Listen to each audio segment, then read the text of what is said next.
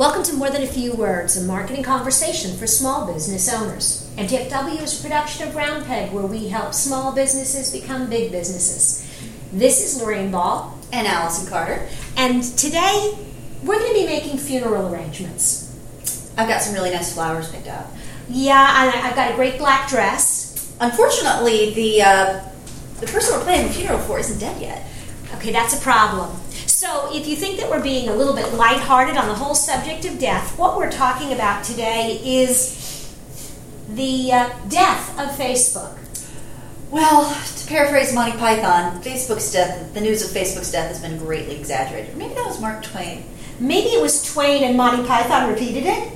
Maybe I'm just making up the Monty Python thing. It doesn't matter because either way, Facebook is not dead and probably won't be in the near future.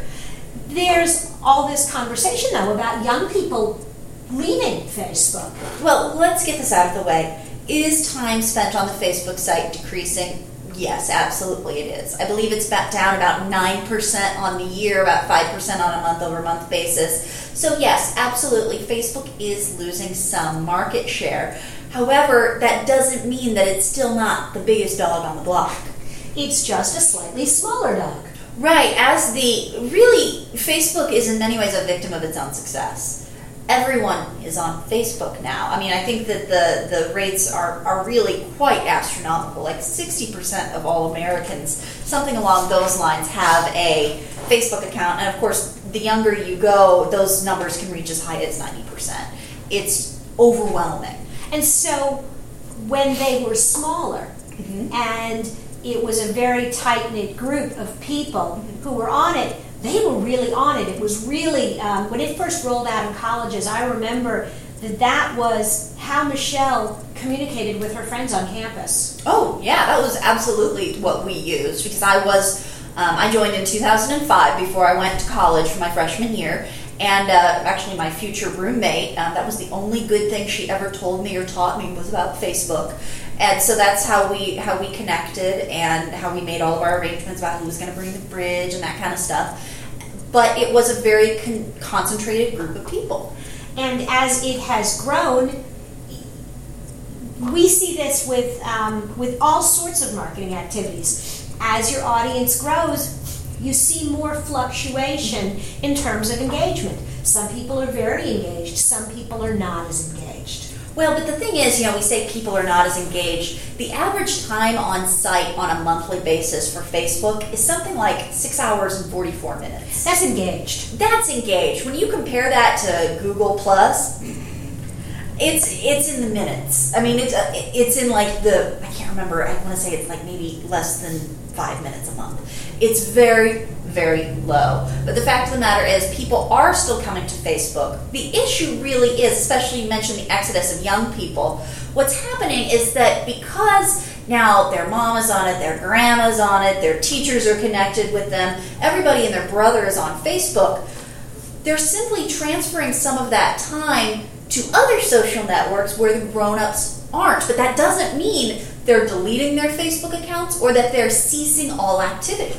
They're just finding a balance between what I'm going to say on Facebook and what I'm going to share elsewhere. And you know, in a way, this is this is behavior that has stood the test of time. Long before Facebook, long before any of these tools, um, I might go to certain events where my parents, my parents' friends were, and my friends would be there, and we would hang out, and we might say or do certain things. But trust me, how we behaved when we were off hanging out somewhere else was very different. Right, and it doesn't even necessarily mean that you're doing anything bad. It just means your behavior with your group of friends is going to be different than when you know that your pastor from church, your rabbi from synagogue is watching. Absolutely. The other thing, and and uh, is that the Facebook core, mm-hmm. and you are very much the Facebook core. My daughter, who's a couple years older than you, is is that core, that first group of people who experienced Facebook as part of their mm-hmm. college experience.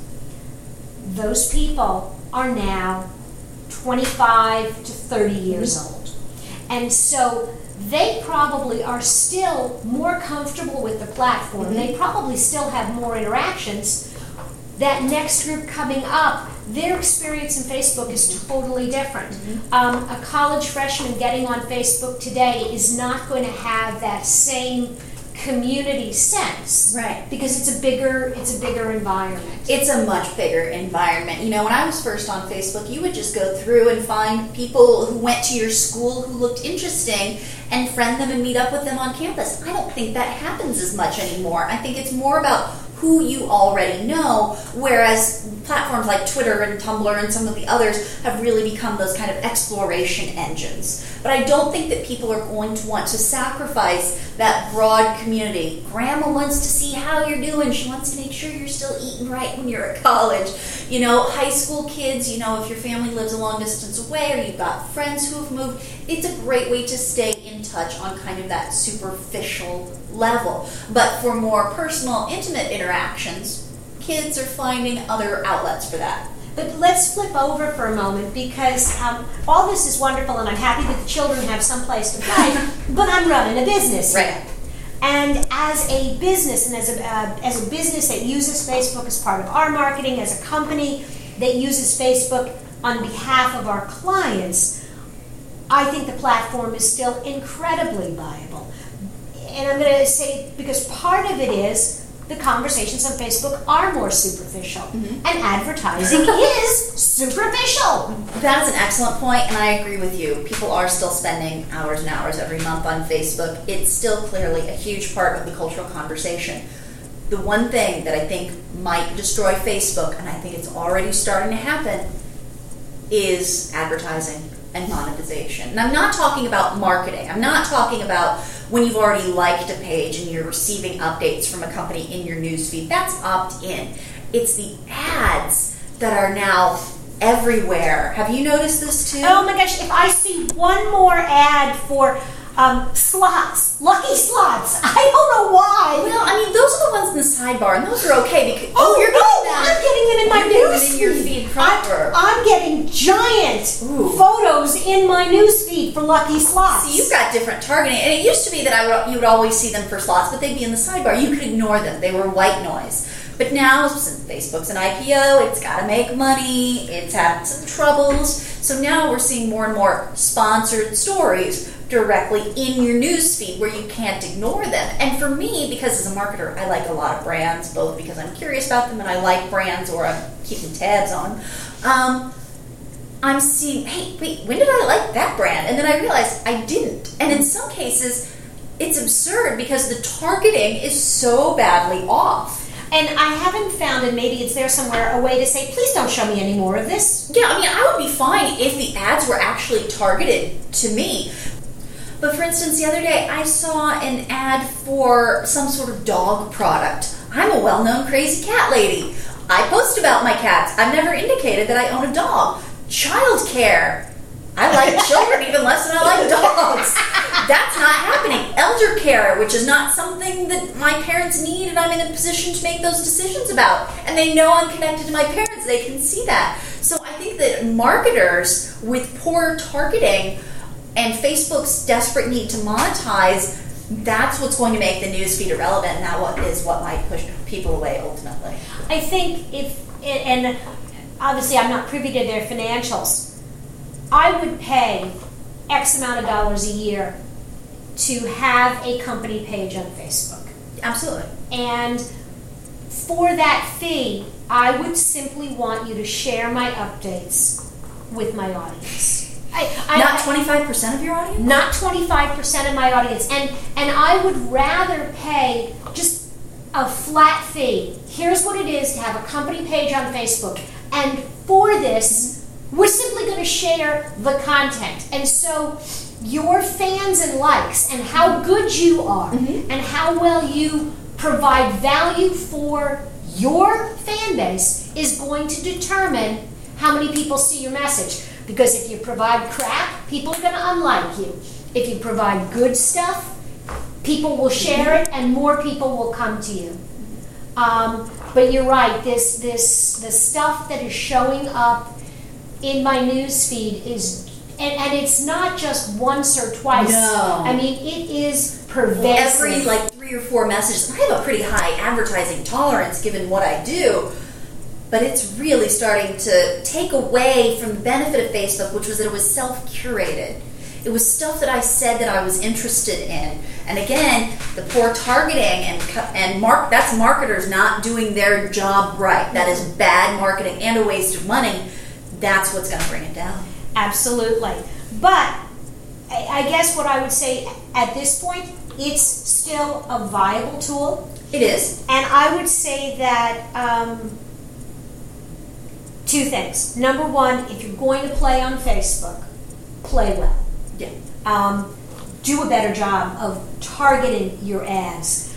Share great content so people actually want to see what you have to say. And then the other side of it is don't forget that a high level of fans is not your end game. No. The goal of social media is not to be good at social media. The goal of social media is to make money.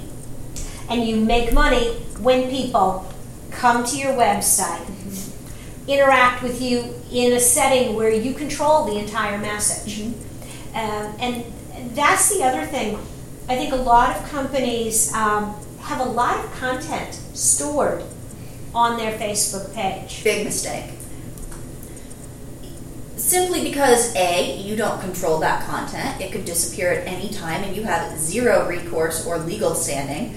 And B, if Facebook does go away, either you know if it explodes in a spectacular manner and it just poofs, or whether it simply dies a slow, lingering death, there's no guarantee that that's going to be there. That's going to do you any good. So um, the way that we approach um, like our status updates, I don't mind when we do an afternoon what's happening at the peg shot and it's a picture of Peter sitting on the back porch having a popsicle.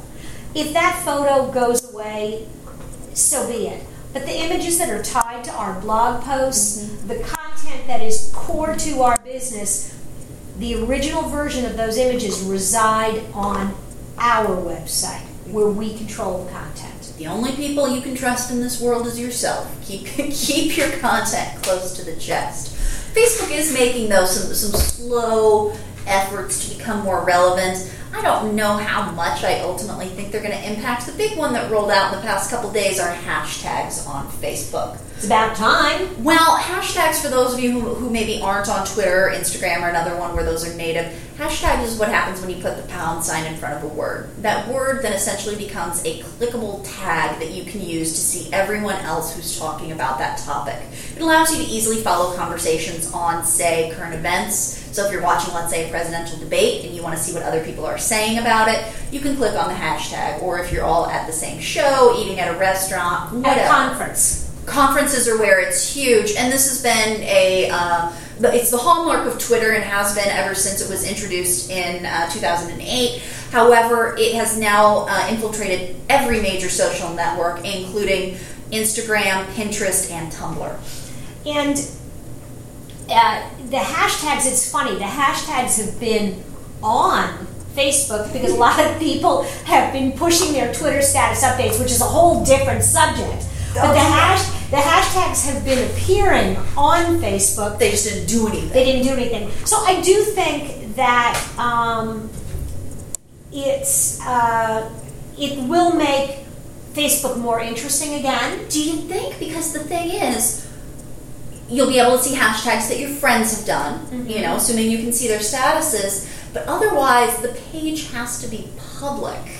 Oh, The yeah. status update has to be public, and unlike Twitter, where the majority of people have open accounts, I don't have statistics, I don't think they're available, but I would say that probably more people on Facebook than not have at least some sort of security lockdown. Absolutely. So yeah, the the only thing it then will allow you to do is see what your friends are saying, Or which- brands. or brands. Um, the opportunity for hijacking um, hashtags is huge. It's ever present. And so let, let's talk about um, brands using hashtags just a little bit because this kind of crosses over.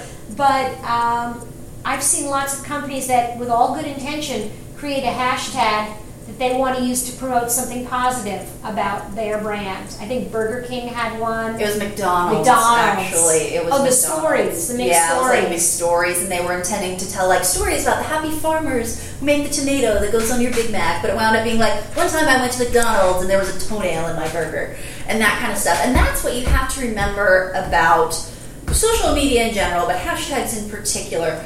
This is not paid media. You do not control the message. Once you put that hashtag into the world and you give people a central gathering point around that hashtag, they will take that and transform it and do interesting things with it. And that can be good interesting or that can be very, very bad interesting. You do not control it. You cannot control it. Attempts to control it will fail, so you've got to let go. And so you have to really think about um, both the pros and the cons. Um, what's the risk? What's the reward? You know, uh, a company like McDonald's, I think, any nas- really national brand is probably going to risk more being a target. Um, a smaller company that doesn't have that big a following uh, probably doesn't have as much at risk with a hashtag. But really, I think that it's it's not a bad step by Facebook. I just ultimately don't think it's going to really be a huge deal. I don't think it really makes sense for Facebook's DNA. And what I really think that Facebook's biggest problem is it's now trailing. It's no longer innovating. It's catching up after everyone else and incorporating their it's the same issue Google Plus has really. They're all cribbing from the Pinterests and the Tumblrs and the Twitters and the other companies that are actually being innovative and starting to create new features people didn't know that they wanted. But Facebook is playing catch up at this point. And that may ultimately, again, a billion people are not going to go away. No. Uh, even if half their market departs them, there's still a fairly sizable community that most of the other platforms would Kill kill for. for that share. So it's going to take a huge transformation. Um, I don't. I don't think that I can say today that it will never die, No, you can never ever say that. but I do think it's going to be a slow, lingering death with multiple opportunities for them to reverse it if they choose. I'm not sure that I'm predicting a death. I'm certainly predicting a transformation. And it's really up to Facebook how that turns out. I think that if it goes back to being a leader, if it starts looking at how it can implement new features instead of, oh, we're going to redesign so we look more like Pinterest, and oh, we're going to buy Instagram and incorporate it, and oh, now we're going to do hashtags because every other network does hashtags, it's not going to ever, it's not going to continue to expand and grow and be profitable if that's the way it's leading. So, if you've enjoyed today's conversation on Facebook, if you've got some opinions, feel free to post them uh, on our blog. Send us an, uh, an email, uh, info at roundpeg.biz. Let us know what you think about the changes in Facebook. If you're curious about our opinions on all things social, be sure to check out our blog at roundpeg.biz. Closing thoughts? Mm, Don't close the casket just yet. All right, I can put away my little black dress. This has been another episode of More Than a Few Words. Thanks for listening.